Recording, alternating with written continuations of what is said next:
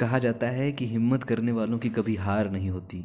किसी भी जीत का या किसी भी लक्ष्य का जो पहला चरण होता है, वो होता है अपने आप पर विश्वास, हिम्मत, मेहनत। अच्छा जिसके पास ये सब कुछ है, अंत में जीत तो उसी की होती है। डार्क हार्स के बारे में तो आप ही जान ही रहे होंगे एक ऐसा घोड़ा जो अप्रत्याशित रूप से जीता है, जीतता है।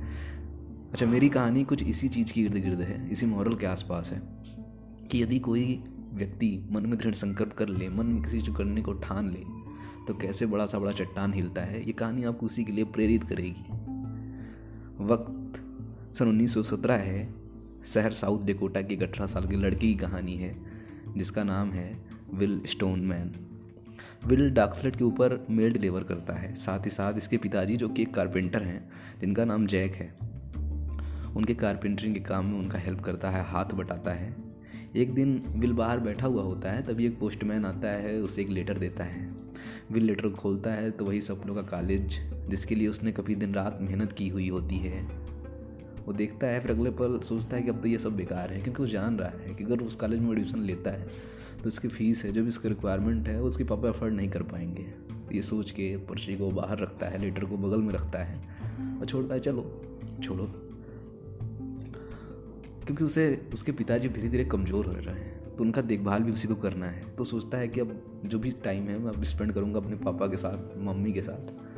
अब कॉलेज छोड़ो, पापा का है ही काम, उसी में उनका हाथ बटाएँगे। इतने में उसके पिताजी आ जाते हैं, देखते हैं कि लेटर बगल में पड़ा हुआ हुआ है। बोलते हैं, विल, क्या है ये? बोलता है पापा कॉल लेटर है कॉलेज का। यार तो एडमिशन ले क्यों नहीं लेते तुम। विल बोलता है, पापा, देखिए, अब मुझे एडमिशन नहीं लेना, मैं जान रहा हूँ कि आप पे क्या गुजर रही है। आप इतना मेहनत कर रहे हैं, उसके बाद भी हम कर्ज से उभर नहीं पा रहे हैं। तो अब छोड़ते हैं ना इसको, आपके साथ ही रहते हैं।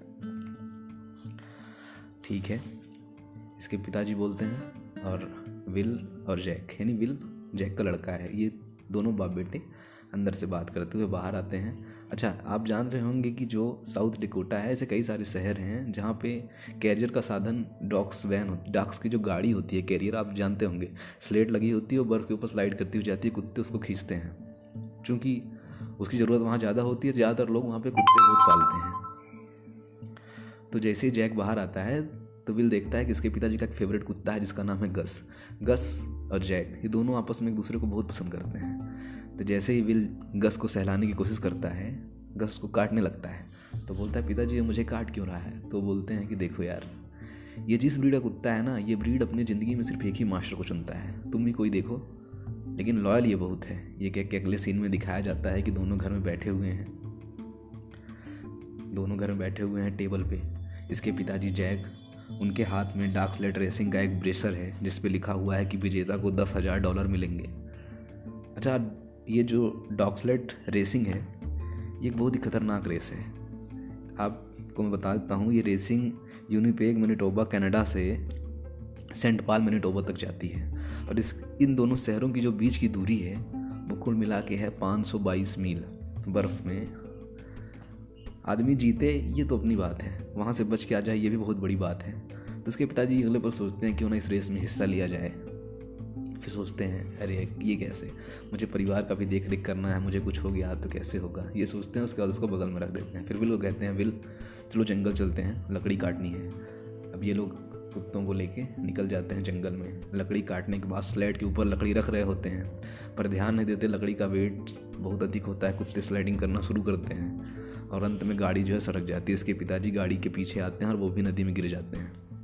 लक, अब कुत्ते ऊपर हैं लकड़ी से जो स्लेट है वो पानी में है, नदी में है, और धीरे धीरे डूब रहे हैं। इसके पिताजी देखते हैं, कुत्ते भी खींचते चले आ रहे हैं, इतने में बिल आ जाता है बिर रस्सी को पकड़ लेता है।